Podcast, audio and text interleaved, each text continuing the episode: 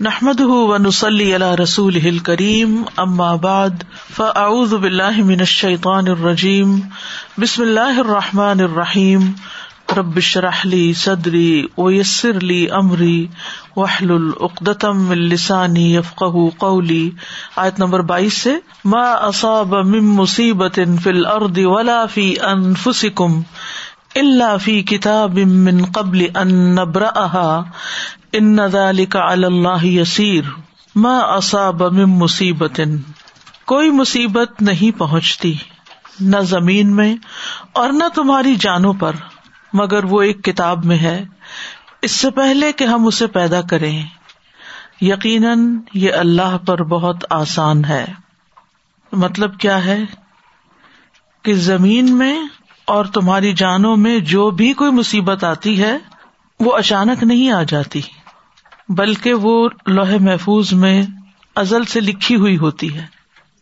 اس سے پہلے کہ ہم اس کو پیدا کریں، مصیبت کیا ہے؟ مصیبت آزمائش کو کہتے ہیں۔ دنیا میں کسی چیز کا ملنا یا کسی چیز کا چھن جانا دونوں ہی آزمائش ہیں، دونوں ہی امتحان کے لیے ہیں۔ تو اللہ سبحان تعالیٰ نے پیشگی طور پر یہ بات مقرر کر دی ہے کہ کس شخص کو اس کے امتحان کا پرچا کن کن صورتوں میں دیا جائے گا۔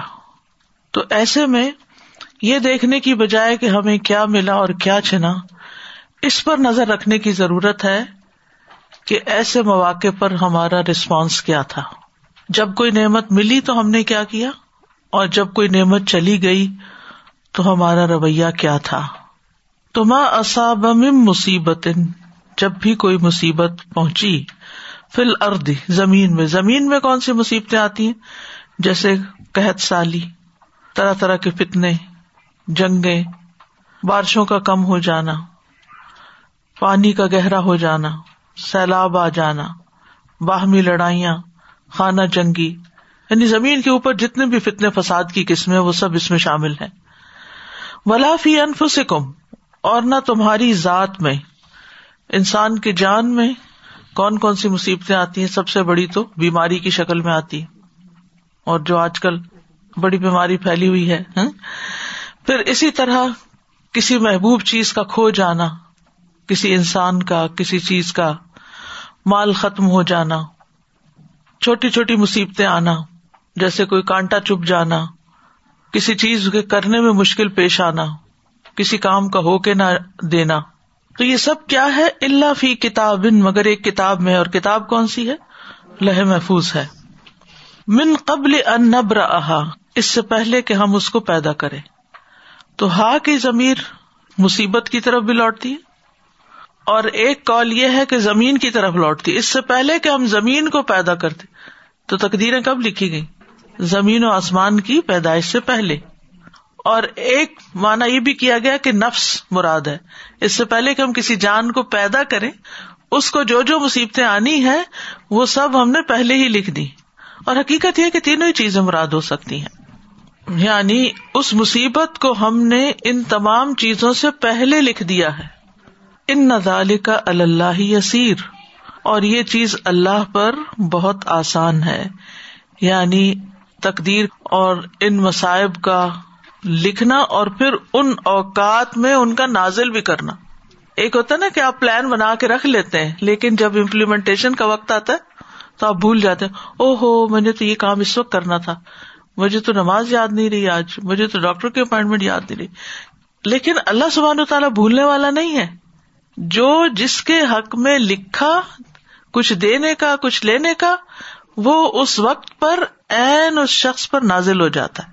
یہ ہے تو بہت بڑی پلاننگ ان ساری چیزوں کا علم اور پھر ان چیزوں پہ کیا کیا حادثات واقعات پیش آئیں گے زمین پر، انسانوں پر، اور پھر ان مخصوص مواقع پر ان کا ہو جانا. ان نظال کا اللہ یسیر. یہ تو اللہ کے لیے بہت آسان ہے کلم کن فرماتے ہیں اور وہ چیز ہو جاتی ہے. زمین پر جب کوئی مصیبت آنی ہوتی ہے تو ان کا انت اللہ سیاحت واحد فیضا خامدون، کہ ایک چیخ، ایک چنگاڑ ایک زلزلے کا جھٹکا، ایک آندھی کا چلنا قوموں کی قومیں تباہ کر کے رکھ دیتا ہے۔ یہ آج جو ہے، یہ اللہ تعالیٰ کی تقدیر کے موضوع کو واضح کرتی ہے۔ تقدیر کیا ہے؟ تقدیر کے چار درجے ہیں۔ سب سے پہلی بات یہ ہے کہ اللہ تعالیٰ کو ہر چیز کا علم ہے۔ وہ چیزیں وجود میں ہیں یا نہیں، اس کو سب پتا ہے۔ اس نے ہر چیز کا علمی طور پر احاطہ کیا ہوا ہے۔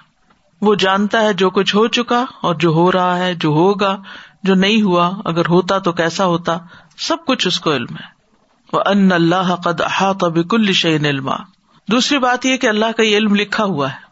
علم تعلم ان اللہ علم معاف سمائی ول ارد ان نظال فی کتاب یہ سب کچھ ایک کتاب میں ہے۔ ان نظال کا اللہ یسیر یہ اللہ پہ بڑا آسان ہے۔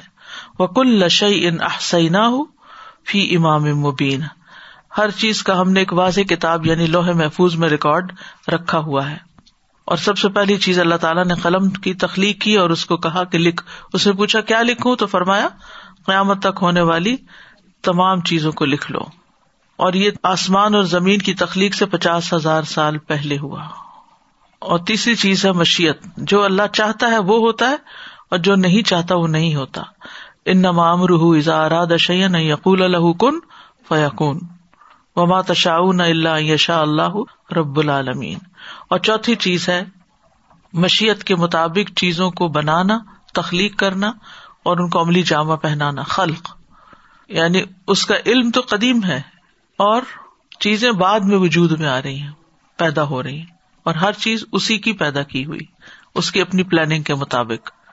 اسی لیے رب کو خالق، مالک اور مدبر کہا جاتا ہے پلاننگ بھی اسی کی ہے اور بنا بھی وہی رہا ہے اور ہر چیز کو اس کے جو وقت مقرر کیا، اس کے مطابق بناتا جا رہا ہے۔ اللہ خالق کل شعی ان وہ اعلیٰ کل شعی ام وکیل۔ یعنی اس کی جو پلاننگ ہے، اس کو عملی جامع پہنانا اور لوہے محفوظ میں جو کچھ لکھا ہوا، اس کے مطابق ان کو نافذ کرنا، یہ سب بھی اللہ تعالی کی قدرت اور کمال میں سے ہے۔ تو ہم سب جانتے ہیں کہ ہمیں تقدیر پر ایمان لانے کے لیے کہا گیا، اس کے بغیر ایمان مکمل نہیں ہوتا۔ اور تقدیر پر ایمان نہ لانا انسان کی آخرت کی ناکامی کا ذریعہ بن سکتا ہے اور اس کے بغیر انسان کے اعمال بھی قبول نہیں کیونکہ ایمان ہی ناقص ہے۔ اور پھر یہ بھی یاد رہے کہ ہر چیز تقدیر سے ہے۔ یعنی انسان کی عمر رسک اس کی اولاد، اس کی تمام چیزیں، اس کی ہدایت، اس کی گمراہی، حتیٰ کہ اس کی شکل و صورت، اس کا رنگ، اس کا مزاج، کہاں کہاں جائے گا، کیا کیا کھائے پیے گا، کب کب بیمار پڑے گا۔ کیسا اس کا اخلاق ہوگا، کیسا مزاج ہوگا، کتنی اولاد ہوگی عقل مند ہوگا کہ بے وقوف ہوگا، یہ ساری چیزیں۔ اور نہ صرف یہ کہ انسانوں کے بارے میں، دیگر مخلوقات کے بارے میں بھی۔ جیسے کتنے پرندے ہوں گے، کتنی قسم کے ہوں گے، کہاں کہاں اڑیں گے۔ اور جو کچھ اس میں لکھا ہے، اس میں کوئی اضافہ نہیں کر سکتا۔ وہ سب کچھ ویسے بھی اللہ کے کنٹرول میں، جس چیز کو چاہے مٹا دے اور جس کو چاہے باقی رکھے۔ جب یہ چیز انسان کو پتہ چل جاتی ہے تو فرمایا، لکئی لا تسو اللہ معافا کم و لا تفرح بما آتا کم و اللہ یحب کل مختال فخور۔ تاکہ تم اس پر غم نہ کرو جو تمہارے ہاتھ سے نکل گیا اور نہ اس پہ پھول جاؤ جو تمہیں عطا فرمائے۔ اور اللہ کسی تکبر کرنے والے، بہت فخر کرنے والے سے محبت نہیں رکھتا۔ یعنی جب کچھ ہو جائے، جب کوئی مصیبت آ جائے تو پھر انسان کیا کہ مکتوب لکھا ہوا تھا۔ یہ تو ہونا ہی تھا۔ اور اس میں کوئی حکمت ہوگی۔ تو اس سے پھر یہ کہ انسان کے اندر ایکسپٹینس آ جاتی ہے۔ اس کو ماننا آسان ہو جاتا ہے۔ تو اسی لیے تاکہ تم غم نہ کرو جو تمہارے ہاتھ سے نکل جائے۔ کیونکہ یہ اللہ کا فیصلہ ہے۔ اور اللہ کے فیصلے کو قبول کر لو۔ اور جو تمہیں ملا ہے، وہ بھی ایک امتحان ہے۔ اس پر تم اتراؤ بھی مت۔ یہ تو اللہ نے تمہارے لیے لکھا تھا۔ تمہارا اپنا کیا کمال ہے اس میں؟ یہ تو اللہ نے تمہارے لیے اسباب مہیا کیے کہ تمہیں وہ چیز حاصل ہو گئی۔ تو کیا کیا چیزیں انسان کے ہاتھ سے چلی جاتی؟ جیسے اس کا مال، اس کی آفیت اس کے بچے یعنی جو بھی ہماری بلونگنگ ہے حتیٰ کہ جسم کے اندر ہماری نظر، ہماری سماعت، ہماری بسارت بولنے کی قوت، اٹھنے، پھرنے، چلنے، یہ سب چیزیں۔ تو یہ چیز انسان کے اندر ایک اطمینان پیدا کر دیتی ہے۔ جو دیا ہے اسی نے دیا ہے، جو لیا ہے اسی نے لیا ہے۔ انا لاہ و انا راج تو اب ناراض ہونے کی، غم کرنے کی اور اپنے آپ کو ریگریٹس میں ڈالنے کی اور پچھتاوے اور حسرتیں اور ندامتیں، ان چیزوں کی ضرورت نہیں۔ ایکسپٹینس اور عذاب القدر۔ اور اسی طرح جو کچھ ملتا جائے، اس پر بھی کچھ اتراہٹ نہیں، تکبر نہیں، پھولنا نہیں۔ اکرما ابن عباس سے روایت کرتے ہیں کہ وہ اس آیت کے بارے میں کہتے ہیں کہ ہر شخص غمگین ہوتا ہے اور خوش ہوتا ہے، لیکن مومن اپنی مصیبت پہ صبر کرتا ہے اور خوشحالی پہ شکر کرتا ہے۔ یعنی خوشی اور غم منانے کی بجائے وہ جو لمبا کر لیتے ہیں یعنی یہ تو عام سی بات ہے کہ ہر ایک کو غم تو آتا ہی ہے، لیکن مومن اس وقت صبر کر لیتا ہے۔ اور خوشی بھی ملتی ہے، لیکن اس وقت وہ شکر ادا کرتا ہے۔ اور غم منانے نہیں بیٹھ جاتا یا تکلیف کے پیچھے نہیں لگ جاتا کہ میرے پر کیوں آئی یا صرف خوشی ملے تو پھر خوشیاں ہی مناتا نہیں چلا جاتا، بلکہ اپنی زندگی کے اصل مقصد کو یاد رکھتا ہے۔ اور وہ کیا کہتا ہے؟ قدر اللہ ہوا ماشا اللہ کی تقدیر میں تھا جو اس نے چاہا کیا۔ اسی نے ہم آزمائش کو ہماری تقدیر میں لکھا تھا۔ اور فوراً پھر وہ اللہ کی طرف رجوع کرتا ہے۔ اللہ کی طرف رجوع کرتا ہے۔ اللہ کے آگے گڑ گڑاتا ہے۔ مصیبت کے آنے کو برا نہیں سمجھتا، بلکہ اپنی اصلاح کا ذریعہ سمجھتا ہے، تزکیے کا ذریعہ سمجھتا ہے۔ فسا ان تک رہ شعی ان ویج اللہ فی خیرن کثیرا وہ یہ یاد رکھتا ہے کہ ان مالوسری یسرا وہ غم کے وقت بھی اللہ کی رضا ہی کی بات کرتا ہے۔ جیسے کہ نبی صلی اللہ علیہ وسلم نے اپنے بیٹے ابراہیم کی وفات پر کیا کہا تھا؟ بے شک آنکھیں روتی ہیں، دل غمگین ہوتا ہے۔ اور ہم نہیں کہتے مگر وہی بات جس سے ہمارا رب راضی ہو۔ اور اے ابراہیم، ہم تمہاری جدائی کے سبب غمگین ہے اور پھر یہ کہ تقدیر کے فیصلوں پہ انسان اللہ کو الزام نہیں دیتا، دوسروں کو ملامت نہیں کرتا، کیونکہ بعض اوقات کسی انسان کی وجہ سے کسی سے ہماری کوئی چیز کھو جائے، کوئی بچے ہی ہیں، کوئی توڑ دیں، کوئی کھو دیں، کوئی گڑبڑ کر دیں، کوئی ہماری کسی پلاننگ کے اندر کوئی اونچ نیچ کر دیں، تو ہم معاف کرنے کو تیار نہیں ہوتے۔ تو یہ چیز انسان کو معاف کرنے کا عمل بھی آسان کر دیتی ہے۔ کہ یہ تو ہونا تھا، بس ہو گیا۔ اس کے ہاتھوں نہیں ہوا، اس کے ہاتھوں ہو گیا۔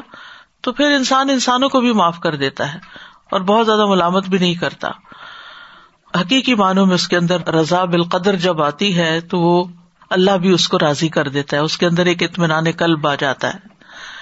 اللہ يحب كل مختال فخور اور اللہ کسی خود پسند فخر کرنے والے شخص کو غرور کرنے والے شخص کو پسند نہیں کرتا۔ مختال وہ ہوتا ہے جو اپنے عمل میں غرور کرتا ہے۔ خیل سے ہے یہ لفظ۔ خیل گھوڑے کو کہتے ہیں۔ جیسے گھڑ سوار ایک اکڑ میں آ جاتا ہے نا، ایک اپنے آپ کو بڑی چیز سمجھنے لگتا ہے۔ پیدل چلنے والوں کے مقابلے میں اپنے آپ کو یعنی کہ سپیریئر سمجھتا ہے۔ اللہ سبحان تعالیٰ کو ایسا انسان پسند نہیں۔ اور اسی طرح فخر وہ ہوتا ہے جو قول میں ہوتا ہے۔ ہے دونوں ہی تکبر کے اظہار۔ لیکن ایک عمل میں ہوتا ہے اور ایک قول میں ہوتا ہے۔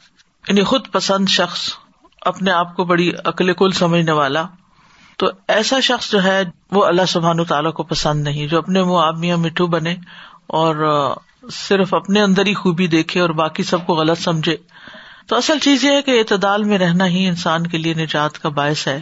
نہ بہت زیادہ غم منائے اور نہ خوشی پہ بہت زیادہ پھول جائے۔ اعتدال میں رہے اور اللہ کی رضا پہ راضی رہے، تو یہی چیز انسان کو نجات دینے والی ہے۔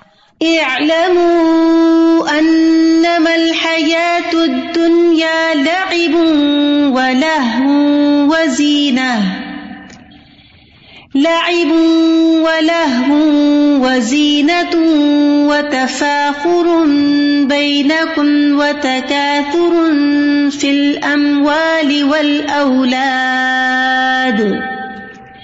كمثل غيث أعجب الكفار نباته ثم يهيج فتراه مصفرا فتراه مصفرا ثم يكون حطاما وفي الآخرة عذاب شديد ومغفرة من الله ورضوان. وما الحياة الدنيا إلا متاع الغرور. سابقوا إلى مغفرة من ربكم وجنة عرضها كعرض السماء والأرض أعدت للذين آمنوا أعدت للذين آمنوا بالله ورسله ذلك فضل الله يؤتيه من يشاء والله ذو الفضل العظيم ما أصاب من مصيبة في الأرض ولا في أنفسكم إلا في كتاب من قبل إلا في كتاب من قبل أن نبرأها إن ذلك على الله يسير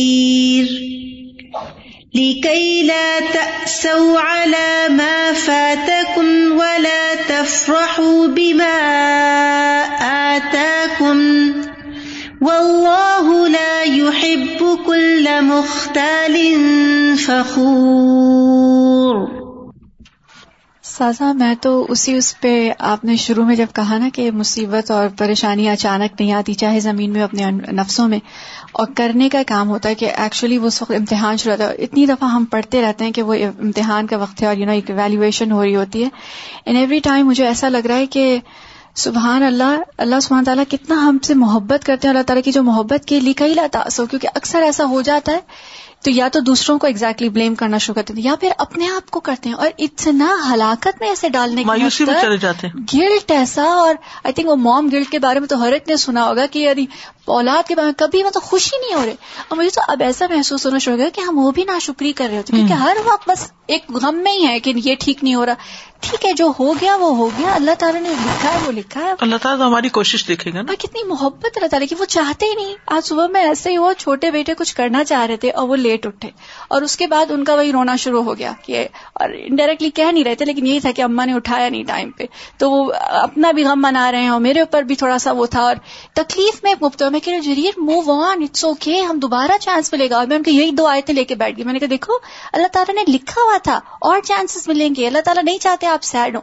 لیکن ہم وہی ہمیں سوچتے کہ ہم خود کتنی دفعہ ان چیزوں کا کرتے ہیں. اچھا ایک طرف وہ رویہ ہوتا ہے. دوسری طرف کچھ مل جائے تو مختارن فخورا بن جاتے ہیں. تکبر کہیں بیٹھنے نہیں دیتا. نعمتوں کو اپنی طرف منسوب کرنے لگتے ہیں. میں نے کیا یہ سب میرا کیا ہوا ہے. اپنی قابلیتوں کا اظہار کرنے لگتے ہیں.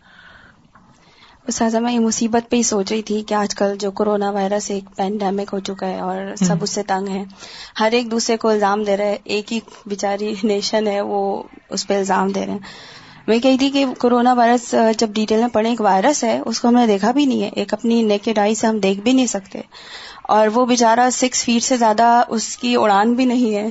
وہ سروائو بھی نہیں کر سکتا۔ Minimum two hours maximally twenty eight hours اگر اس کو فیوریبل کنڈیشن ملے تو وہ سروائو کر سکتا ہے۔ اس سے بچنے کے لیے ہم نے کیا کیا؟ اقدام نہیں کر لیے چہرہ بھی کور کر لیا ہر بھی پہن لیے۔ گلوز بھی پہن لیے اور ہر چیز کر لی ہم نے لیکن اور پھر ہم سوال کرتے ہیں کہ اللہ تعالیٰ ہمیں نظر نہیں آتے۔ نبی وسلم کو ہم نے دیکھا نہیں تو ہم ان پہ ایمان لانے پہ تیار نہیں ہیں۔ ان کی سچائی جو کتاب بار بار ہمیں پوری مستقل دلائل موجود ہے ہم اس پہ یقین کرنے پہ تیار نہیں۔ تو اللہ تعالیٰ بس ہم سب کو ہدایت دے کہ ہم اس پہ بھی ایمان لیں اصل بات یہ کہ یہ بھول جاتے ہیں نا کہ کل یوسی بنا اللہ ماں کتب اللہ ہوا مولانا۔ ہمیں پہنچ ہی نہیں سکتا کچھ کوئی مصیبت آ ہی نہیں سکتی مگر وہی جو اللہ نے ہمارے لیے لکھ دی ہوئی ہے اور اس سے ہم بھاگ نہیں سکتے۔ بالکل یہی بات کہ جب کسی کی کوئی ایسی خبر آتی ہے یا کسی کی مال جان میں کبھی نقصان ہوتا ہے یا کچھ تو جب ہم لوگ ان کی تعزیت کرنے جاتے ہیں تو سب سے پہلے یہی بات ان کو چاہ کے سمجھانی پڑتی کہ یہ مکتوب تھا۔ یہ کتنے سال پہلے لکھا ہوا تھا۔ یہ تو ماں کے پیٹ میں لکھا گیا تھا کہ اس نے مرنا کب جی۔ کس دن اس کی موت آنی اس سے بہت حوصلہ ہوتا ہے پھر۔ بالکل۔ تو یہ مختالن فخور کون ہے الدین یب خلون و یا امرون انا سب البخل ومئی ان اللہ الغنی الحمید۔ وہ لوگ جو بخل کرتے ہیں اور لوگوں کو بخل کا حکم دیتے ہیں۔ اور جو منہ موڑ جائے تو یقیناً اللہ ہی ہے جو بڑا بے پرواہ ہے۔ بہت تعریفوں والا ہے۔ دوہرا گنا کرتے ہیں۔ خود بھی بخل کرتے ہیں اور دوسروں کو بھی حکم دیتے ہیں۔ دو مذمت کیے ہوئے کاموں کو اکٹھا کر لیتے ہیں۔ جن میں سے ہر ایک الگ طور پر بھی شر کے لیے کافی ہے۔ یعنی بخل بذات خود ہی ایک بری چیز ہے جو انسان کرے۔ اور کہا یہ کہ انسان دوسروں کو بھی کرنے کا حکم دے۔ جس طرح نیکی خود کرنا بھی نیکی ہے، لیکن دوسروں کو امر بال معروف کرنا دوہری نیکی ہے۔ اسی طرح یعنی منکر سے خود رکنا اور دوسروں کو بھی روکنا ضروری ہے۔ کہاں یہ کہ انسان خود بھی برا کرے اور اوروں کو بھی اکسائے تم بھی کرو۔ اور بخل کیا ہے کہ جو ہمارے اوپر حقوق واجبہ ہے کہ جہاں جہاں ہمیں خرچ کرنا ہی کرنا ہے، زکوٰۃ دینی ہی دینی ہے۔ ہمیں اپنے اہل و عیال پہ خرچ کرنا ہے، مرد کو نان و نفقہ دینا ہے۔ اور اسی طرح مال میں جو یتیم و مسکینوں وغیرہ کا حق ہے، وہ دینا ہے۔ لیکن جب کوئی انسان اپنے اوپر جو حقوق واجب ہے ان کی ادائیگی سے باز رہتا ہے، اور پھر صرف یہ کہ خود نہیں باز ہوتا، بلکہ دوسروں کو بھی کرتا ہے، دوسروں کو بھی اپنے رب کی اطاعت سے روکتا ہے، تو وہ دوہرا مجرم بن جاتا ہے۔ ممئی یا طول اور جو کوئی منہ پھیرے کس سے؟ اللہ کی اطاعت سے۔ فن اللہ الغنی تو اللہ بے پرواہ ہے، الحمید اپنے آپ تعریف والا، اپنی ذات میں تعریف والا ہے، محمود ہے۔ تو بات یہ ہے کہ اللہ کو ہمارے مال کی ضرورت نہیں۔ ہم کسی بھی چیز میں جو بخل کرتے ہیں، ان چیزوں کا اللہ تعالی محتاج نہیں ہے۔ وہ تو اپنی ذات میں خود غنی ہے۔ آپ دیکھیے کہ عام طور پر بخل جیسے مال میں ہوتا ہے نا۔ لیکن مال کے علاوہ بھی انسان کے پاس جو چیزیں ہیں اسکلز ہیں، علم ہے، صلاحیتیں ہیں، انسان کے پاس کوئی منصب ہے یعنی ہر وہ چیز جس کے ذریعے انسان کسی کو فائدہ پہنچا سکتا ہے، جو آپ کے پاس ہے۔ کوئی اچھا مشورہ ہے، کوئی کسی کی رہنمائی کرنا ہے، تو جب آپ اس لیے دوسرے سے روک لیتے ہیں کہ اس کے پاس بھی چلا جائے گا، تو میں اور یہ برابر ہو جائیں گے۔ اس کو کیوں خیر مل جائے؟ حاصل تو وہ ہوتا ہے نا جو کسی کی خیر دیکھ کے جلتا ہے۔ تو یہ اس کا ایک اور برا طریقہ ہے کہ انسان کسی کمزور کو دیکھ کر اس کو دینے سے رک جائے کہ یہ کہیں مضبوط نہ ہو جائے، اس کے پاس آئے ہی نہ۔ وہ تو آئی ہوئی چیز کو جانے کا سوچتا ہے نا، حاصل جو ہوتا ہے۔ اور یہ دینے کا ہی نہیں سوچتا۔ نہ خود دیتا اور اگر کوئی دینے کو تو کہتا نہیں فلاں کو نہیں دینا، اس کو نہیں دینا۔ تو آپ دیکھیے کہ مال میں سے تو آبیس ہے۔ کہ جیسے زکوٰۃ اور نان نفقہ وغیرہ ہے۔ لیکن علم میں سے جیسے اہل کتاب نے علم چھپایا، نبی صلی اللہ علیہ وسلم کی صداقت کو چھپایا، وہ بھی اس میں آ جاتے ہیں یب خلون و یا امرون الناس بالبخل۔ پھر اسی طرح اگر کوئی علم کا سوال کرے، کہ اچھا مجھے یہ بتا دو کہ وزو کے فرائض کتنے تو آپ لیزی ہونے کی وجہ سے، غفلت کی وجہ سے آپ کا، مجھے نہیں پتا۔ اور یہ بعض اوقات یہ بخل ہم اپنے گھر کے اندر کر رہے ہوتے ہیں، اپنے بچوں کے ساتھ کر رہے ہوتے ہیں۔ یعنی وہ ہم سے سوال کرتے ہیں اور ہم تنگ ہوتے ہیں۔ پھر ایک وقت آتا ہے کہ وہ سوال کرنا چھوڑ دیتے ہیں کہ ہمارے ماں باپ تو ہماری بات ہی نہیں سنتے، یہ تو جواب ہی نہیں دیتے۔ کیونکہ ان کے بعض سوالوں سے ہم اریٹیٹ ہوتے ہیں۔ بعض سوالوں سے ہمارے اوپر ایک مشقت آتی ہے۔ ہمیں اس کے لیے مزید پڑھنے کی، کمانے کی ضرورت ہوتی ہے۔ مال تو کما لاتے ہیں، لیکن علم نہیں کماتے کہ ان کی ہیلپ کر سکے۔ تو آپ سوچیے کہ یہاں کے بچوں کے دین کا مستقبل کیا ہوگا کہ جنہیں نہ اسکول میں اسلام کی تعلیم ملے، نہ کہیں وہ مسجد یا مدرسے سے جڑے ہوئے ہوں اور نہ ہی گھر میں ماں ان کو کچھ بتانے کے قابل ہو۔ تو کہاں جائیں گے؟ وہ گوگل سے ہی اپنے لیے سرچ کریں گے اگر انہیں کبھی ضرورت محسوس ہوئی۔ اور وہاں سے جب دیکھیں گے تو پھر کیا ٹھیک ہے اور کیا نہیں ہے، کہ فلٹر کہاں سے ہوگا، ان کے پاس کیا معیار ہوگا، کچھ پتا نہیں۔ تو کنفیوژن پر کنفیوژن ہی کریٹ ہوتی چلی جائے گی۔ تو بخل جو ہے وہ بہت بڑا مرض ہے۔ چاہے وہ علم میں ہو، چاہے وہ مال میں ہو، چاہے وہ منصب و جاہ میں ہو۔ بعض اوقات منصب و جاہ کیا ہوتا ہے کہ آپ کے پاس کوئی اتارٹی ہے اور آپ کے ایک بات کرنے سے کسی کا رکا ہوا کام ہو سکتا ہے۔ تو آپ اس وقت اپنے آپ کو بڑی چیز بتاتے ہیں اور دوسرے کی مدد نہیں کرنا چاہتے، تو یہ بھی اسی میں شامل ہو جاتا ہے۔ اور اسی طرح جو صلاحیتیں آپ کے پاس ہیں، وہ آپ اللہ کے راستے میں خرچ نہیں کرتے۔ یعنی بخل کا عمومی مطلب تو یہ ہوتا ہے نا کہ یعنی خیر کو روکنا کسی سے بھی۔ چاہے دین کی ہو یا دنیا کی ہو یا کسی بھی طرح کے فائدے کی ہو۔ تو یہاں کس کا یہ فیل بتایا جا رہا ہے؟ جو متکبر شخص ہے۔ کہ متکبر شخص جو ہے، یا تو تکبر کرتے ہوئے علم حاصل ہی نہیں کرتا اور اگر حاصل کر لے تو کسی پہ خرچ ہی نہیں کرنا چاہتا۔ تو اس سے یہ پتا چلتا ہے کہ علم کے حاصل کرنے میں بھی انکساری چاہیے اور خرچ کرنے کے لیے بھی انسان کو دل چاہیے۔ اور پھر یہ ہے کہ مزید معاشرے میں بگاڑ کا سبب بنتے ہیں کہ لوگوں کو روکتے ہیں۔ جو کوئی خیر کا کام کر رہا ہو، کوئی چیریٹی کا کام کر رہا ہے، کوئی لوگوں کی ہیلپ کر رہا ہے، کوئی مسکینوں، یتیموں کی خیر خائی کا کوئی کام کر رہا ہے، تو ان کو بھی پاگل کرار دیتے ہیں اور ان پہ باتیں بناتے ہیں اور ان پہ طرح طرح کی تنقید کرتے ہیں یا ان کو غلط انفارمیشن دے کر اس کام سے روکتے ہیں۔ مثلاً جب کوئی کسی کو خیر خیرات دینے لگتا تو تمہیں نہیں پتا اس کے حالات کیسے وہ تو ایسے بنتا ہے اوپر سے مسکین، وہ ہے نہیں۔ یعنی کئی طریقے ہوتے ہیں دوسروں کو روکنے کے۔ تو کوئی اچھا کام کر رہا ہو تو اس کو انکریج کرنا چاہیے، اس کی مدد کرنی چاہیے۔ اگر ہم عملی طور پر اس کی مدد نہیں بھی کر سکتے، تو کسی اچھے انکریجنگ جملے کے ساتھ، کسی دعا کے ساتھ، کسی شکریہ کے ساتھ، تاکہ وہ شخص اس رستے میں پیش آنے والی مشکلات کے اوپر قابو پا لے اور ان کے باوجود وہ اپنے نیکی کے کام پر جمع رہے، تو یہ بہت ضروری ہوتا ہے کہ دوسروں کے ساتھ تعاون کرنا۔ لیکن یہ ہے کہ اگر کوئی ایسا کرنے پہ تلا ہوا ہی ہے، اللہ کی اطاعت سے منہ موڑ رہا ہے، تو اللہ غنی ہے، حمید ہے۔ اللہ کو اپنی مخلوق کی کسی مدد کی ضرورت نہیں ہے اور کسی تعریف کی ضرورت نہیں کہ کوئی اس کا شکر ادا کرے یا اس کی حمد و ثنا کرے۔ جو رکتا ہے تو پھر وہ دراصل اپنا ہی نقصان کر رہا ہے۔ اللہ سبحان تعالیٰ کا کچھ بھی نقصان نہیں کر رہا۔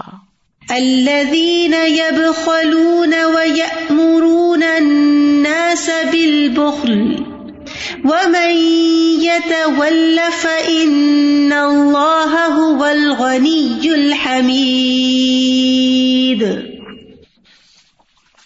سر جی یہ جو بخل کی بات ہے، اس میں تو افسوس کی انتہا کا جو مقام ہے، وہ یہاں تک آ گیا ہے کہ ہر انسان کے پاس اتنی استطاعت ہے کہ ان کے وہ کپڑے بھی ایک ایک جوڑا بھی وہ سات سات ہزار آٹھ ہزار سے کم نہیں لیتے۔ کسی کے بچے کے ساتھ قرآن پڑھانے کا میرا وہ سلسلہ ہوا تو ان کے، لیکن گھر میں ایک پراپر قرآن نہیں ہے۔ اور مطلب یہ کہ یہ قرآن جو ہیوی ہے تو یہ یوں ہے تو ایسا تو میں نے یہ کہا کہ قرآن جو ہے وہ صحیح والا خرید کے پھر بیٹھے تب پڑھنے کا وہ ہے۔ تو لیکن وہ قرآن نہیں خریدا جا رہا ہوتا اور مجھے مطلب یہ ہونے لگا کہ بس ہے قرآن تو ٹھیک ہے اسی سے پڑھ مطلب وہ قرآن ایک قرآن اور پھر پڑھنا مطلب اتنی انتہا ہو گئی ہے بخل کی کہ ہر طریقے سے پیسے خرچے جا رہے ہیں، لیکن جہاں دین کی تھوڑا سا بھی خرچ نہ نا وہ اور پاکستان میں قرآن کتنے کا ملتا ہے؟ پندرہ سو دو ہزار سے اوپر کا نہیں بہت اس سے بھی کم۔ اس سے بھی کم۔ تو مجھے مطلب اتنا افسوس ہونے لگا میرے دل میں ہی ہونے لگا کہ اللہ تعالیٰ بس ہدایت دے ہمیں بھی اور لوگوں کو۔ استاذہ جی پچھلی آیت میں جو تقدیر کی بات ہو رہی ہے تو ہم بچوں کو کیسے سمجھائیں؟ جب ان کو ایک طرف کہتے ہیں کہ تم سدھرو یا ہدایت پہ چلو یا ایسے تو وہ بھی تقدیر کا حصہ ہے۔ یا فٹ سے وہ کہہ دیتے ہیں آپ ہی نے تو کہا تھا یہ سب کچھ لکھا ہوا ہے تو ہم لکھا ہوا ہے وہ بھی لکھا ہوا ہے کہ جو کوشش کرے گا وہ پائے گا۔ اور کوشش بھی اللہ ہی کا حکم ہے۔ ٹھیک ہے نا؟ یعنی جیسے تقدیر اللہ ہی کا فیصلہ ہے اسی طرح قرآن بھی اللہ ہی کا فیصلہ ہے یا دین کی ہدایت اور تعلیم کے لیے کہنا یا ایمان لانے کی دعوت دینا۔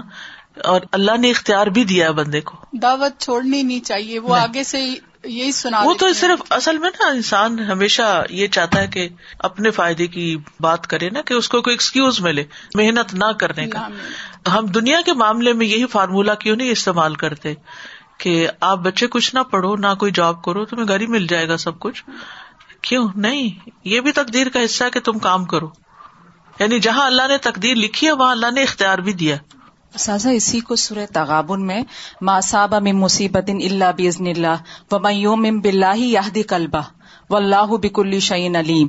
تو اس کے اندر یہ کہ جو اللہ تعالیٰ سے ہدایت وہ طلب کرے گا اس وقت مصیبت کے وقت یا اور پریشانی سے نکلنے کے لیے یا اس پہ صبر کے لیے تو اللہ تعالیٰ اس کے دل کو ہدایت دیں گے. بالکل. تو اللہ تعالیٰ کا وعدہ ہے. کہ ہمارے پاس ذرا سی بھی اگر کوئی علم کی بات ہے تو ہمیں دوسروں کو بتانی چاہیے۔ کرنی چاہیے اور جو بھی ہے ہمارے پاس یا جو ہم جانتے ہیں لوگ نہیں بتاتے ہیں نہیں کہتے لیکن میرے خیال میں ہمیں علم کو تھوڑا سا شیئر کرنا چاہیے شیئر جی کرنا ہاں، چاہیے۔ جی۔ جو بھی چیز ہے شیئر کرنی چاہیے انسان کے پاس۔ جس کا دوسرا محتاج ہو ضرورت مند ہو۔ ریسیپیز ہر وہ چیز جس میں ہم بخل کرتے ہیں وہ سب اپنے آپ کو جائزہ لے کر